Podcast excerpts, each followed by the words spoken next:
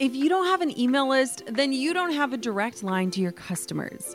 Reaching your clients, audience, supporters, and fans with the right message at the right time in the right place becomes easy when you've got a strategic email list in place. My email list is the number one way I drive profits in my business. And major bonus here, it's a lot easier and way more fun than you might think. That's why I'm teaching a free live workshop all about growing your email list called From Zero Subscribers or Zero Strategy to an Engaged Email List That Lasts. I'll show you how to kick off your email list building strategy with no fear because I know it can be scary to start something new in your business. Save your virtual seat at growanemaillist.com. Inside of my free live workshop, you'll learn why email marketing is 10 times more effective than posting on social media, my secret to sending out weekly emails without adding a ton of work to my plate, my best tips for getting people to hit subscribe, and what to actually say to them to convert them from subscribers to paying clients and customers. Save your seat now at growanemaillist.com. That's growanemaillist.com to get started with an email list strategy that drives real results. I'll see you at the masterclass. You're listening to the Goal Digger Podcast, episode number 313. Dump out your makeup bag right now, and I'm willing to bet you've got the creation of today's guest bouncing around as a beauty must have. The Beauty Blender is iconic, but the backstory, it's even better. It started with about a million no's having a hard time getting people on board with your business idea because my guest, Rea Ann Silva, can sympathize. But when her idea for the Beauty Blender was shot down time after time, she learned how to make things happen on her own, fine tuning her pitch along the way until she finally heard a yes. Actually, it was more like a yes, but, and I'll let her tell the whole story. Rea Ann is here to share her story of product development, of getting people to see her vision, and her advice for moving the needle forward, even when life and distractions pull you away from your biggest goal. You ready for it? Here she is, Rea Ann Silva. You're listening to the Goal Digger Podcast, where we firmly believe that work doesn't have to feel like work. Self made millionaire and marketing guru Jenna Kutcher will help you redefine what success looks like. It's time to hear from the experts, listen in on honest conversations, and learn the best tips and tricks that helped others pave their own way and craft their dream career. If you're ready to dig in, do the work, and tackle your biggest goals, you're in the right place. Here's your host, educator, photographer, and mac and cheese lover, Jenna Kutcher.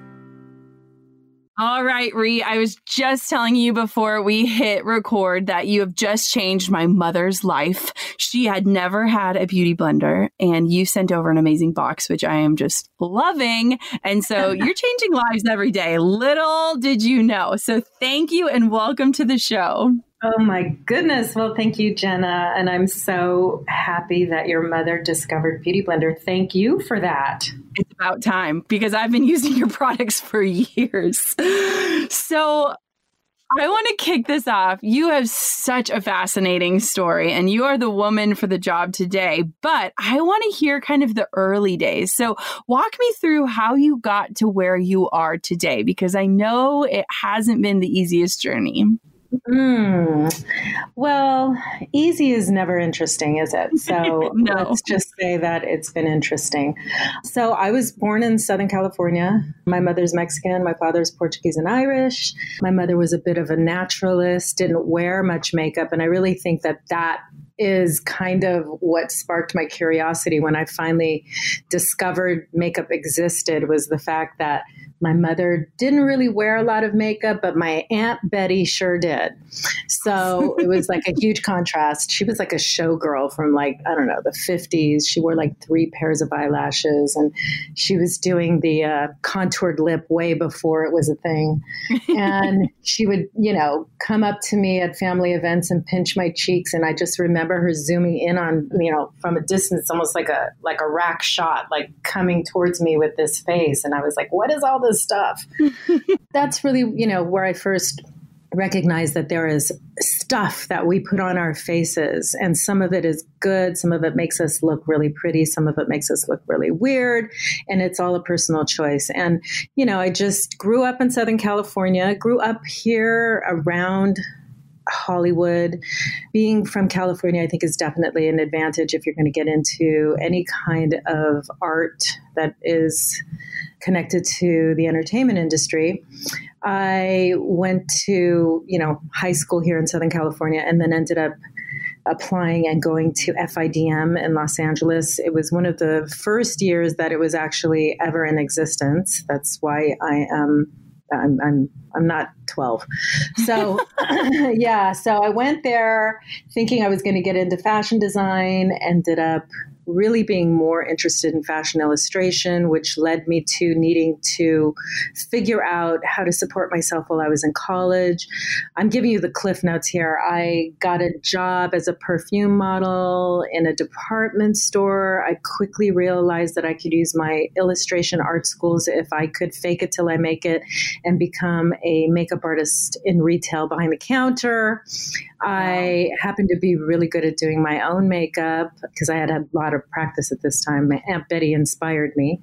and then I, yeah, I became a market artist for Chanel and that was really wonderful. I learned, which is really useful for me today, by the way. I learned the importance of not only being able to make people feel good with the artistry that you apply to them, but being able to upsell the products that you're using. Because, of course, in retail, they want you to not only be a good artist, but to sell the product. So then, yeah, I realized, wow, there's a ceiling to this job. Oh, I think I skipped way over, Jen, at the part where I become pregnant and I'm a single parent. So oh, you include yes. that. so what happened during this time was I met this this man who I fell in love with, and he happened to play in the NFL. And I thought I was going to be a football mom and a football wife, and I ended up not being any of that. But I did fall back on my makeup artistry skills, went back into retail but now I was a single parent and I needed to figure out how to support myself and my child. And there was just not enough money in retail for me to do that in the style that I wanted. And because I live in California and because it's connected to the entertainment industry, I had met so many different friends that were makeup artists and they had worked in different areas of entertainment, whether it was at the time music video was, you know, just really like blowing up or editorial or film and television. Like I had met, I was really lucky to meet people that worked in these different genres so i could kind of identify like what i thought i could do as a makeup artist because this was what i was doing. This was what i was born to do. It was really even though i went to the fashion institute of design and merchandising i realized quickly that i didn't want to be a fashion designer like i thought i did. I was really more interested in the art and applying that art to makeup was where I really enjoyed my art. So I wanted to be a makeup artist. So I pretty much quickly summarized as much as I could in retail, got into doing music video. I met some people. I'm pretty persuasive, I guess, when I want to be. And I was able to talk my way into doing some really low budget videos at first and met some really great people along the way, like Paul Hunter, Hype Williams, Brett Ratner, F. Gary Gray. I mean, I worked with the, I ended up working with the most incredible people and the most incredible artists and the best production companies and really being able to use my creativity because back then music video was very creative and you know learn more about makeup. And when i started doing music video music artists had just started to become these 360 artists where they would leave music and then go into advertising and get you know campaigns whether they're beauty or consumer goods. And i would go with them and be their makeup artist of choice. I would be a a star request is what they call Ooh. it and i would work with them on their separate projects. And you know then one of them would get a movie per, you know say like the opportunity to go from being a pop star to an actor. And you know of course at the time everybody wanted them to feel comfortable so they would be able to bring their team with them. And i started doing film and television. I mean wow. this is all a very condensed version for you jenna but this is over the course of many years and mm-hmm. that was really the journey. That's how I did it. It's so fascinating. So, where did this love of makeup and serving others as a makeup artist transition into creating a beauty product? Like, did you just see the need and decide you were the one to fill it? Tell me about that. So, working in production, whether it's music video, editorial, film, and television, it's really long hours, okay? Yeah. I was really fortunate that I was able to join the Makeup Union Local 706 here and be able to be you know protected and guided with the rules and regulations they have. But i mean let's face it it's a hard job. People you know people look at makeup and there's a part of it that's very glamorous and very mm-hmm. fun but it is real work. And you know after doing it for a certain amount of years there were compelling thoughts in my brain. I was like, how long can I keep doing this? It's, you know, I'm I'm doing three or four music videos a week. I'm not getting any sleep. Yeah. Then I'm going right into doing, you know, a TV show and you know, trying to leave that show and do a red carpet during lunch for an actor. Not to mention like, being a mom. and not to mention being a mom. My, my daughter, she, you know, she grew up pretty much, you know, under the under the counter of my my makeup counter in my trailer a lot of times. She was with me a lot. Yeah, so, you know, time management. I and it really became quality of life issues for me. I really needed to find a way that I could have it all because I believe we can have it all, women. I think we can do it all. I think there's time management and planning that has to go into it. But really, if you have a vision and a goal, I think you can try to work the challenges in your favor. So that's what I did. Basically, after many years of keeping this really crazy schedule. Oh, and by the way, I didn't put in the part where my daughter then wanted to be an actor. And so on my off days, I was running around taking her to auditions and still being on a oh, set because right. she would book every audition she would go to. So on my days off, I was somewhere on someone else's set being a stage mom. It was crazy. It oh. was crazy, crazy, crazy. So, you know, all of that to say, I got to a point one day where I was, you know, really trying to figure out what is the next step for me. I'm kind of at a place where, you know, at the time between celebrity music videos and film, all the stuff I was doing, and and I had an agent. I was making you know six figures and i was making as much as i really could as a makeup artist and i was still finding it challenging to live the quality of life that i wanted to present to my kid yeah. especially here in la where you know I don't know, like LA Unified School District. I know they work hard and do their best, but it's not the greatest place. It wasn't where I wanted my kid to be. So I had private schools, and, you know, people thought that, oh, it's such a luxury. You have a nanny and a babysitter. No, no, that's not a luxury. That's a necessity. Yeah. My housekeeper is like my work wife. Yeah. I'm out making the money. She's at home taking care of my kid and making sure she eats and you know there's all these uh, external expenses that go into managing a life that's really full like that. And I needed to find a way to make more money. And, you know, as a woman, as an, an entrepreneur, as a creative, at some point you look back and you think like what are all these amazing experiences for where is this leading me what am i supposed to be doing with all of this experience and you know experience really i mean i had amazing on-set relationships with my clients, with different creative people. What is all of that for? What am I supposed to be doing with all of this? There's a, there's a higher thing that I'm supposed to be achieving. So, you know, you start thinking in those ways, like what is the next step?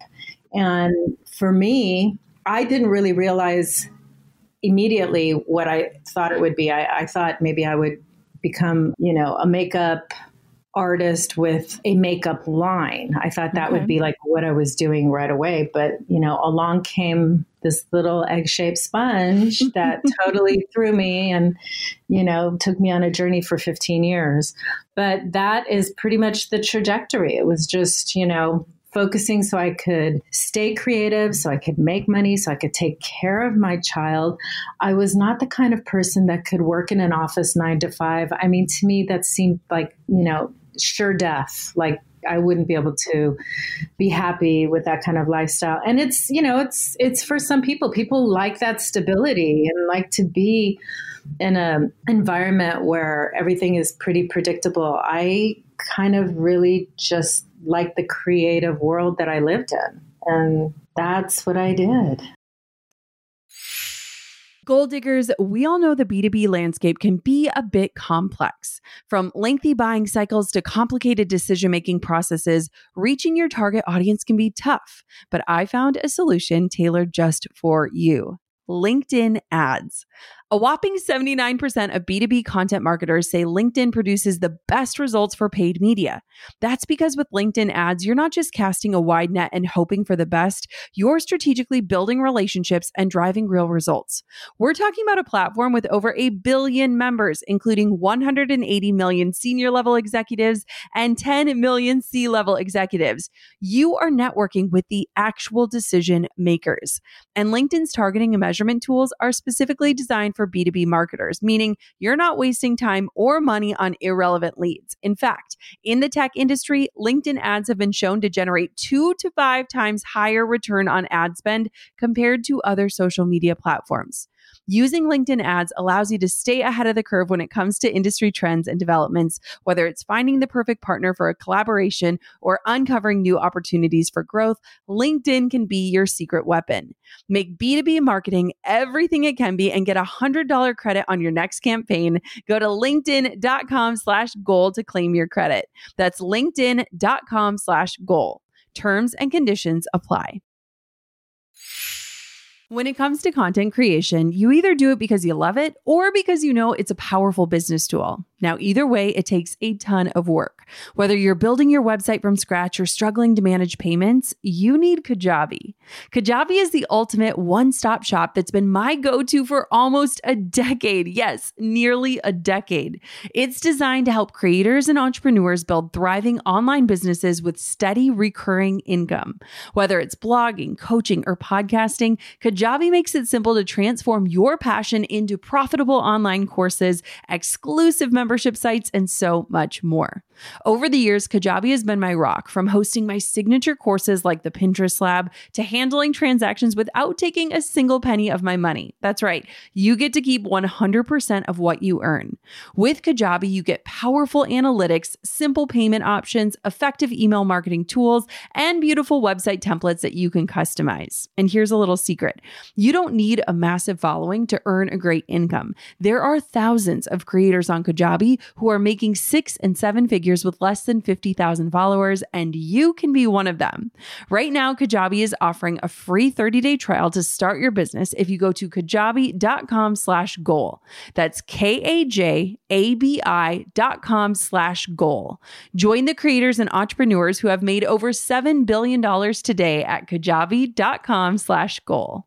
So did you tell me about creating this little egg shaped sponge? Mm. And was it something that you like created on your own out of necessity or a hack that you had figured out? How did that all come to be? Because the idea in my head of like conceptualizing a product, getting it created, and all of that seems like really extreme.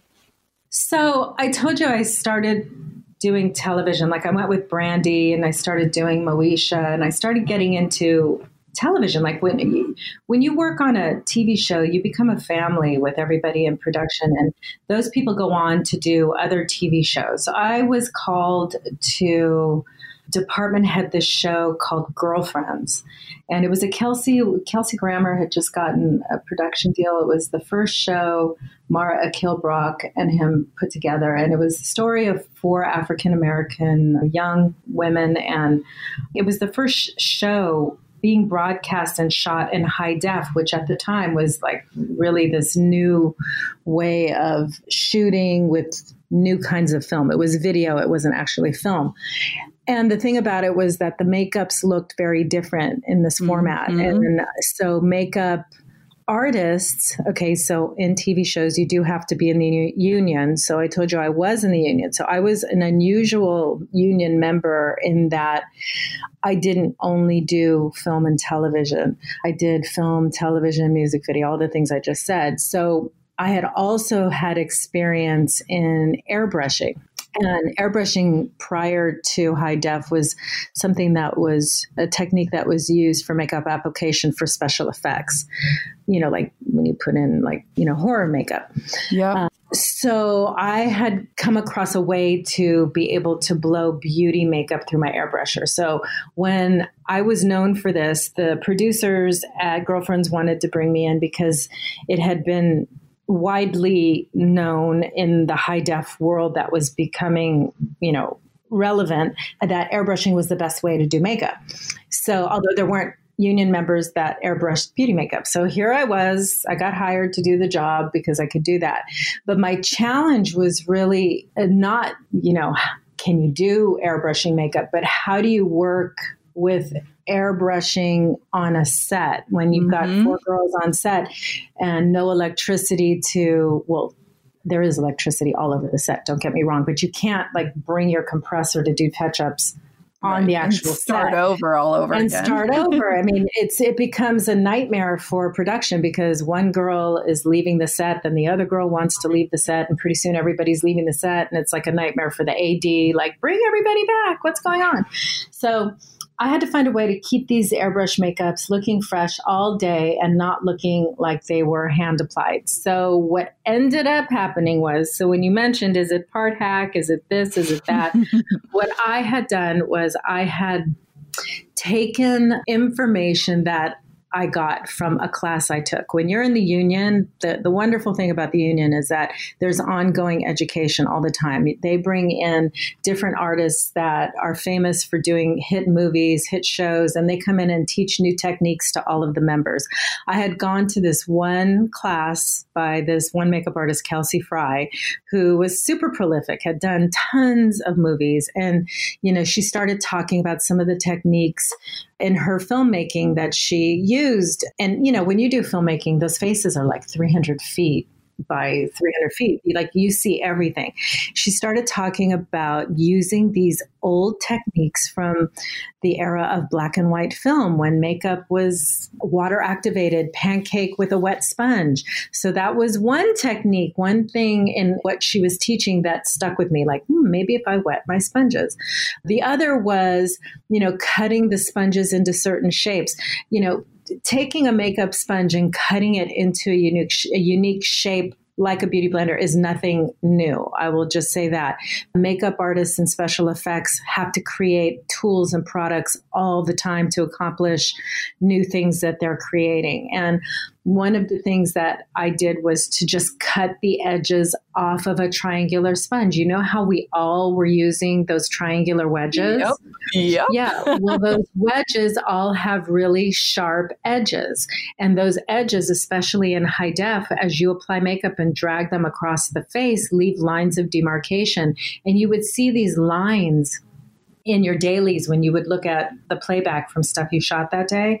So for me to cut the edges off the sponges and make uh, an edgeless applicator so the rest of my crew didn't have to be as conscientious about blending like everything that you would use on these rounded sponges would blend magically and beautifully in high def. So it was a combination of taking a couple techniques from, you know, the history of makeup and putting them together in one product but then it was about how about me trying to find the right material to use to make the product because the sponges that we were using in modern time were materials that repelled moisture because it was believed that if you had a sponge that absorbed moisture, it would waste your makeup. So all of the materials that I was making these sponges in originally were not not the same hydrophilic, uh, you know, amazing material that you see now with a beauty blender. It gets wet and it grows. It was not that kind of material. So then I had this whole other journey of trying to find the right material because I had a hunch that if I had a nice natural sponge that absorbed moisture, it would help my makeup application.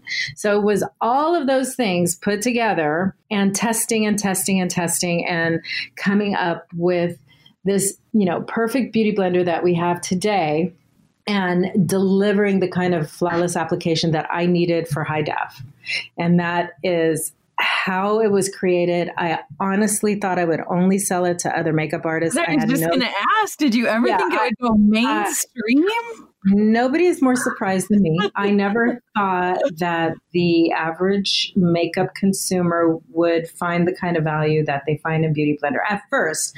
I mean, as I started thinking about it, and I started thinking, like, wow, this can take the intimidation out of just makeup application in general for women, it started to make sense to me. But my initial idea was like, okay, great. I have found the way to supplement my income, to get my kid in private school, keep her there, and do something good for my makeup community because we were all going to be having these same challenges. Yes. That's so amazing. I know as you were speaking, I'm like, I bet she was thinking like she could only sell it like in her niche. And then look at like how it totally. exploded. But one thing that I love about your story is that you heard no a million times in developing it. And when you finally heard a yes, it was kind of like a yes, but like talk to me about winning people over to your idea because I know it didn't happen overnight. No, it did not happen overnight. And no was uh, a challenge, right? I mean, no was a word I heard a lot. So as I realized that I needed to make this product and it was going to at least change the lives of makeup artists. And those are, you know, they're my peers, my brothers and sisters. These are the ones that I wanted to really focus on. I started to pay attention as I traveled around the world with my clients. Wherever I went, I would look at different packages of sponges, like whether it was in a drugstore or in a makeup store. And I would turn those packages over and I would look to see where those sponges were being manufactured because I just knew that if I could get in front of those people that already were making cosmetic sponges, they would for sure understand my journey and what I'm trying to do, right? Well, that isn't exactly how it worked. So I would look and I would find these names, and I came to a conclusion that there was really only one or two of these manufacturers slash distributors in the whole world that were really monopolizing the whole industry. And I, you know, this was like before Google really even existed. I called you know 411 information on your telephone and i asked for you know the phone number to the name of this company that manufactured these products and i just cold called them. Wow. and i'm pretty aggressive that way. I feel like I, I get really excited. I don't know if it's like the creative in me or what but when i have an idea and i want to do something like i really I just do like I make a list, right? I think lists are really important. And every day I just check things off of this long list. As many times as I'm checking things on, I'm still adding things to the bottom too. So the list never really disappears, but it does help you move forward.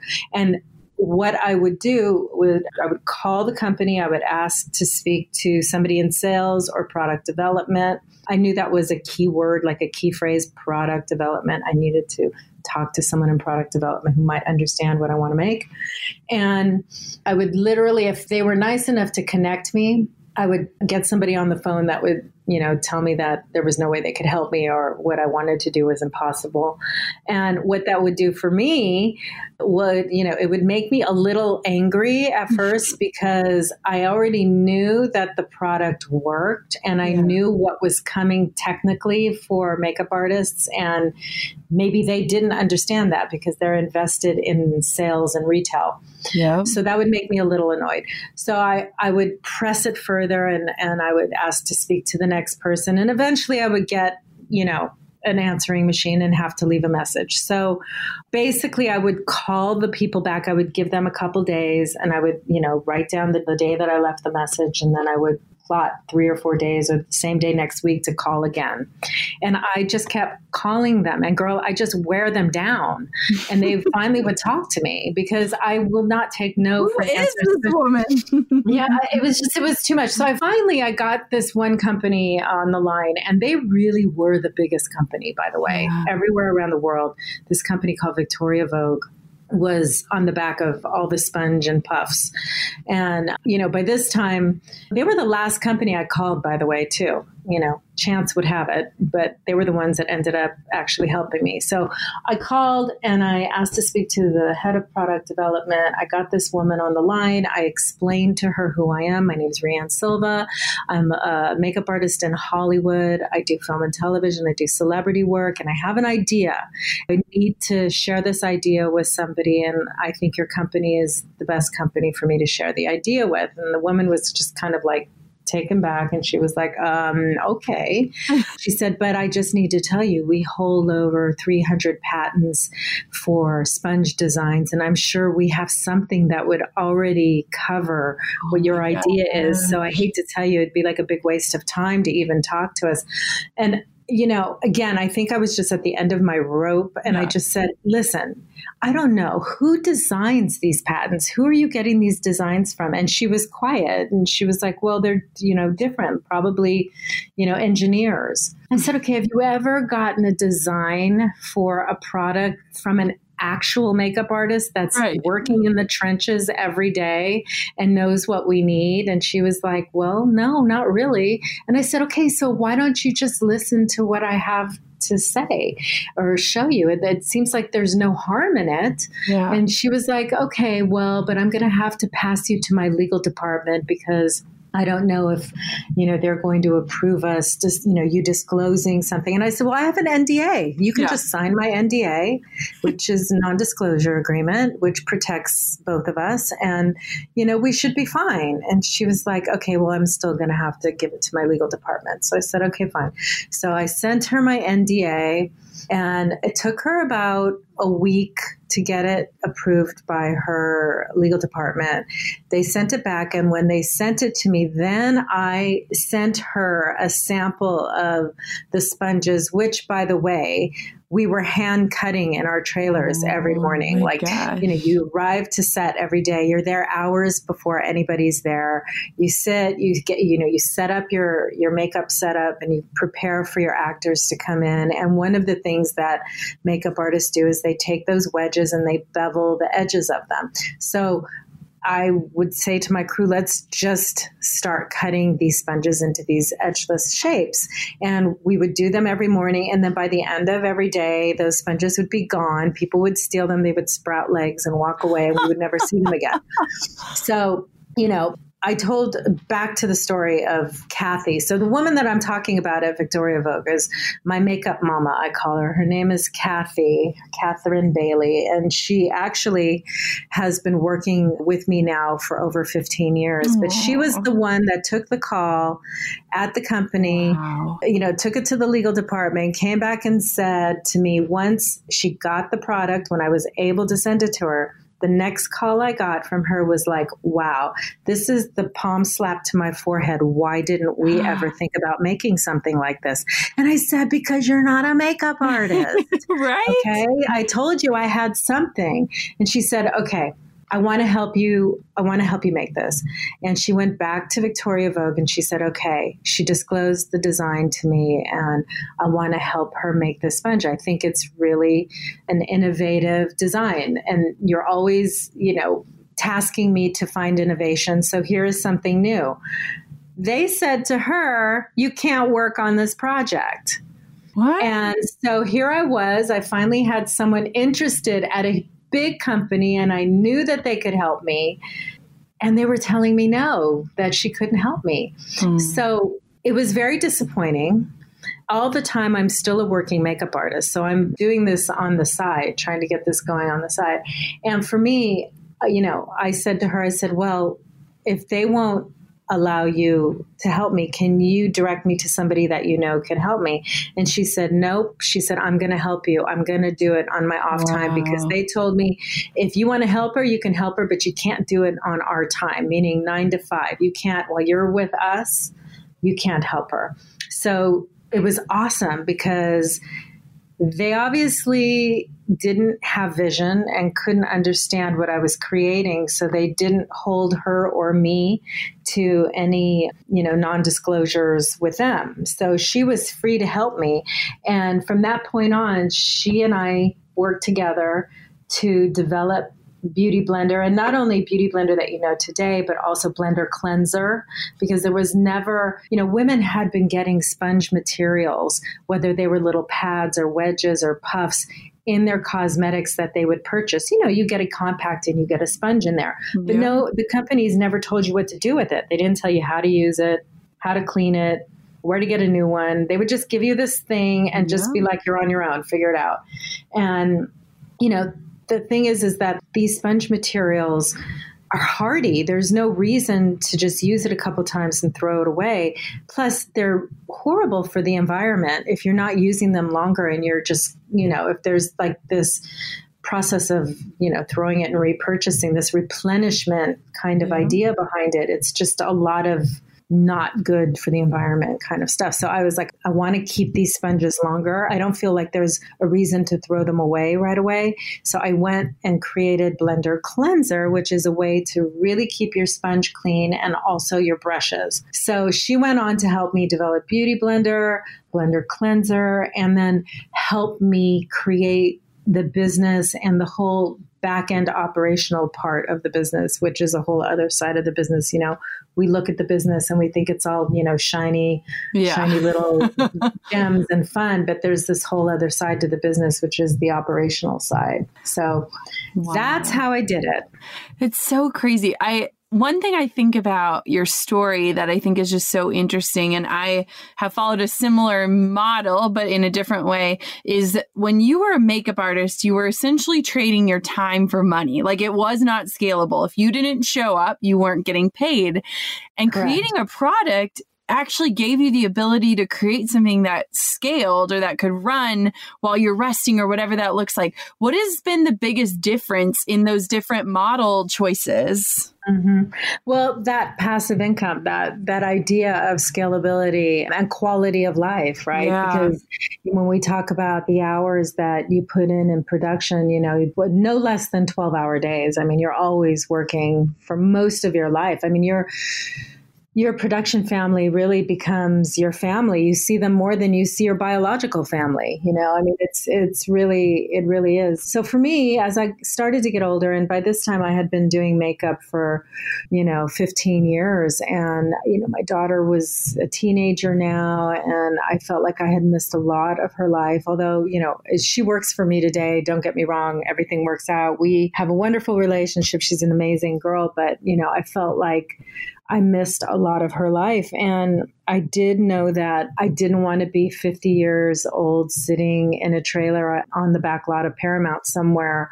You know, I wanted at that point in my life, I wanted to be able to know that I had options and that there were, uh, you know, other opportunities for me. And I knew that it was going to be something out of my makeup career that allowed me to do it.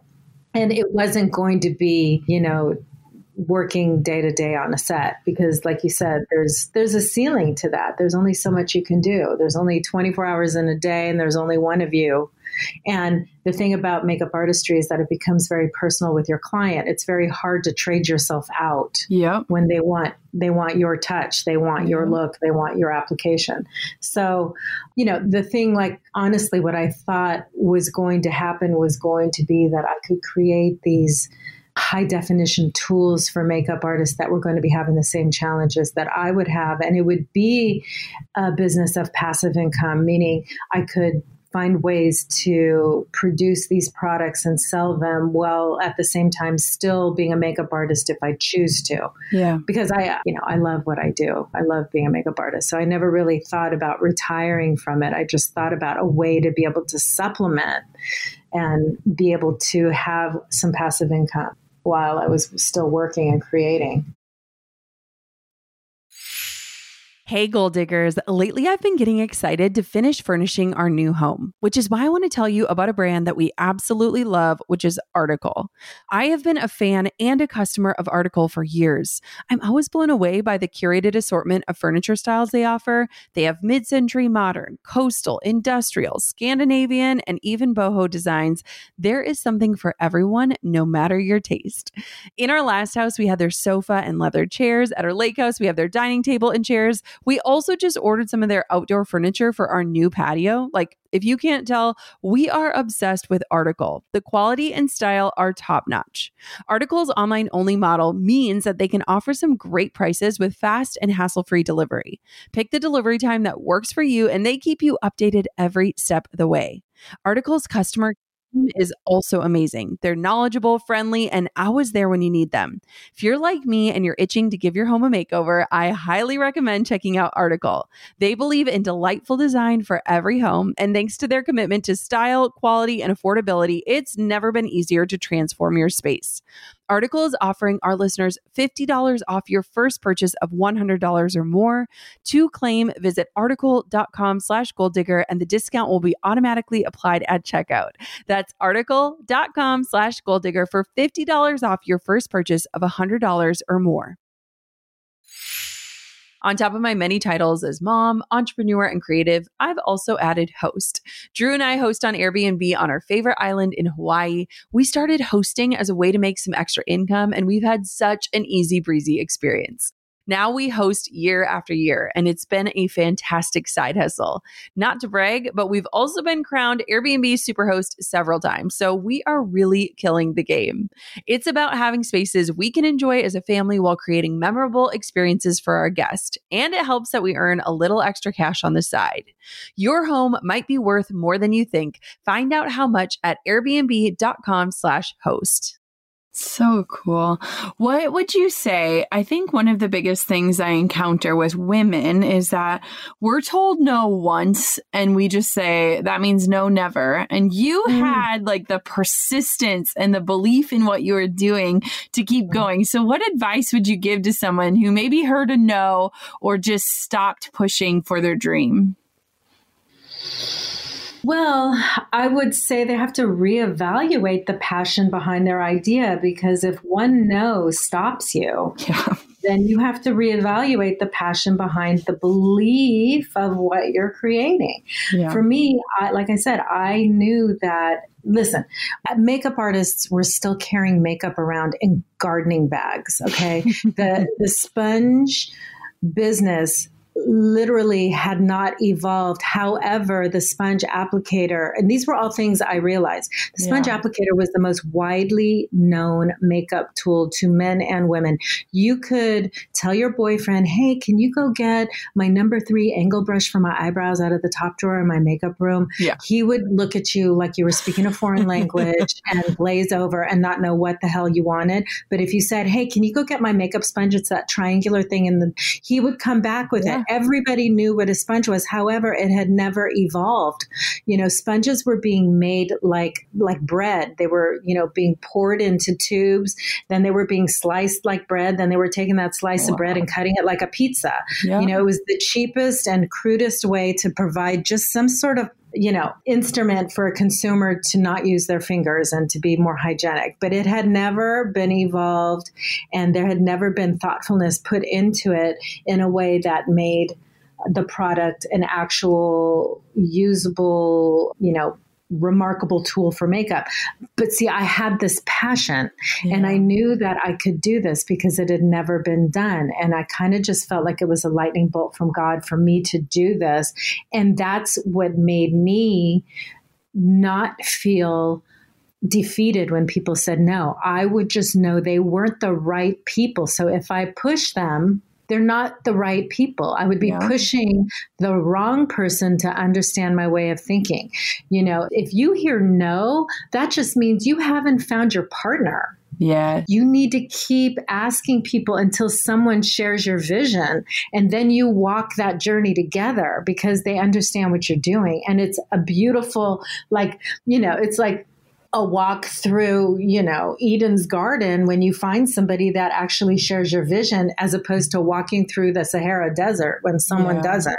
You know, I mean, it's the desert's beautiful too, don't get me wrong. but no is your protection. Yeah. You know, like I really believe that when you are passionate about something and people tell you no or they don't align, it's God's protection.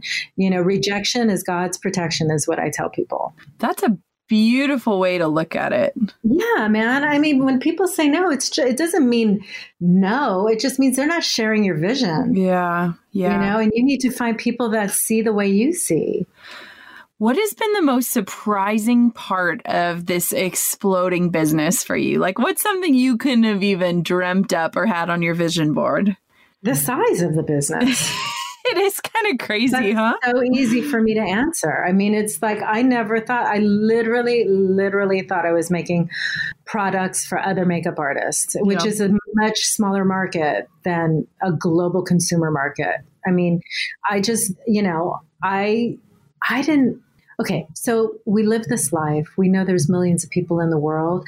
I didn't really understand what millions of people in the world really meant. I mean, there's it's a lot of people in this world and I'm still to this day, you know, 16, 17 years later, amazed that I come across people on a weekly, if not daily basis that either don't know what Beauty Blender is and have never used it. You know, to me, like, I feel like I've talked to the whole world at this point. you know, I feel like, but it, it's amazing. You know, it's, this is a big, huge world. And that's why, you know, when you talk about advice to people that may get the doors slammed in their face or Yeah. you know no being told to them. This is a big huge world out there. And there is somebody for everybody and something for everybody. And you just your job is to find that partner. And if you it's very simple. And people tell you know different artists will have these questions. How did you do it? And how did you move forward? And the Yeah. thing is, is it's a very simple concept. If you have an idea and you start working on it and then you stop working on it, it's not going to happen for you. Yep. It's very, I mean, it, some people are amazed by that because they think, like, I'm going to start with something and it's going to be a really great idea. And then it's just going to take on a life of its own and I'm going to tag along with it on this journey. No, no, Yeah. no, no, no. That's not what happens. That's not what happens. You start, you give birth to the baby, and then you have to raise the baby. You got Yeah. to feed the baby, clothe the baby, you know, like go through illnesses with the baby. Every, like, you go through everything with the baby, your product. You have to keep focusing on it every day. Do something that takes you one step closer to your goal. Just even a phone call, even writing a list, whatever it is, that energy you put into it is the energy you're going to get out of it. One of my favorite things that you've said is that you teach people to just do one thing every day, big or small, to move your business Yep. forward. And I think, especially as women and mothers and entrepreneurs, there's seasons of lives where we can do those big, grandiose gestures day in and day out. And then there are seasons where it's like 15 minutes a day can be devoted to your idea. But if you're not taking action, nothing's going to happen. And the passion is going to die Yeah. because life is full you know. Women and i mean human beings we have on a daily basis you know we have catastrophes we have successes we have distractions you know. And it's easy for us to become distracted and be unfocused to whatever that goal is. So every day it's like a thread just keeping the dream alive. And some days like you said you have you know some weeks you have to dedicate full fledged to your dream. And then there's weeks that come along that you can only do you know one little thing a day. Like if i got on a movie you know i did plenty of movies and tv shows while i was developing beauty blender. You know i would totally be distracted by the things that were right in front of me every day that would take you know precedence over anything else. But I would make sure that at the end of the night, when I got in bed or whatever, I would make a list of like the things I needed to do. You just have to keep the dream alive because Yeah. the dream will die if you don't feed it. Yeah. Oh, well, I am so glad you kept your dream alive because as a consumer, Too. I'm like, praise the maker. She didn't stop. Here she is. Where can everyone connect with you, learn more about Beauty Blender, like all the things? Give us all the places to find you. Okay, so there's so many places. So, you know, obviously beautyblender.com is my website where there's tons of information about my products because now it's more than a sponge. Okay? I've got different sponges. I have I have like a two-pronged business. I have a tool business and now I have a makeup business because Yes. eventually I was able to take a breath from the growing baby called Beauty Blender and you know, finally be able to focus on what it is as a makeup artist I really wanted to do, and that was yeah. to create makeup. And so last year I entered the actual color category of makeup by nice. introducing my foundation called Bounce. And now I've got Bounce, my foundation in 40 shades, I've got primers, I've got all kinds of products going on. So on my website, you can see all of that stuff. You can also go to Sephora.com. We are a global business with Sephora. I mean, those are really like the main places. We sell at Ulta those are the main places where you can actually see. We are. I mean, those are the domestic. You I mean, can't find the pink pretty sponge ah. somewhere. and by the way, don't be fooled. I have many fans too. Yes. I have people that have tried to create Beauty Blender and steal a little bit of my market share. So you'll see other fakes out there that are not the original. You know, we created the category when Beauty Blender became a viable business where the cosmetic companies looked at Beauty Blender as a legitimate tool and not just like this cute pink, you know, maybe funky egg that would be a trend product. Other companies wanted to start making their own types of beauty blender sponges. And for the most part, you know, someone like myself might be offended by that. And there were those days where I still sit back and gasp and say, How dare them? They just did something so close to what I did. It's obvious they're copying me. But the really the truth of the matter is, Jenna, it's like, you know, because people copied me. I am now the creator of the category that exists. And no one can ever say that. Yes. Only I can say that. And it puts me in that area of very special place where, you know, yes, we are the original and we are worldwide and we are everywhere.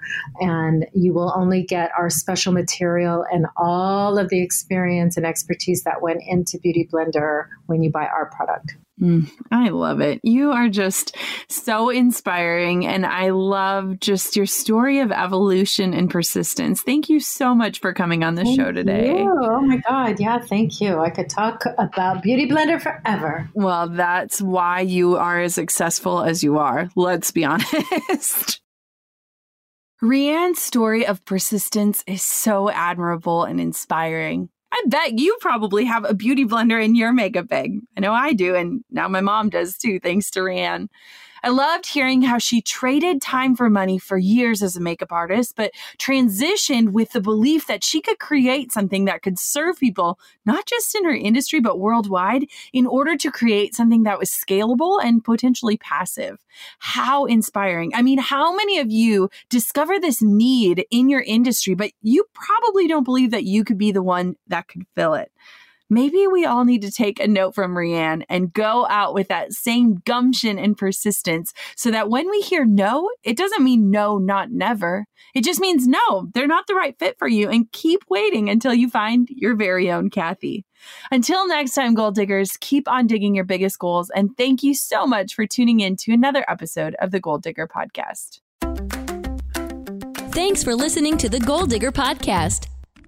Dive into the show notes for this episode and all past episodes at www.goaldiggerpodcast.com. If you love the show, share it with a friend. The more the merrier. Thanks for tuning in. We'll see you next time, you goal digger, you.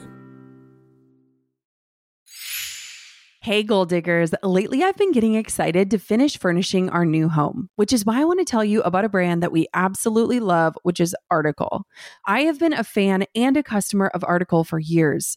I'm always blown away by the curated assortment of furniture styles they offer. They have mid century modern, coastal, industrial, Scandinavian, and even boho designs.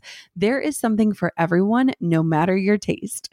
In our last house, we had their sofa and leather chairs. At our lake house, we have their dining table and chairs. We also just ordered some of their outdoor furniture for our new patio. Like, if you can't tell, we are obsessed with Article. The quality and style are top notch. Article's online only model means that they can offer some great prices with fast and hassle free delivery. Pick the delivery time that works for you, and they keep you updated every step of the way. Article's customer care team is also amazing. They're knowledgeable, friendly, and always there when you need them. If you're like me and you're itching to give your home a makeover, I highly recommend checking out Article. They believe in delightful design for every home, and thanks to their commitment to style, quality, and affordability, it's never been easier to transform your space. Article is offering our listeners $50 off your first purchase of $100 or more. To claim, visit article.com slash goal digger and the discount will be automatically applied at checkout. That's article.com slash goal digger for $50 off your first purchase of $100 or more.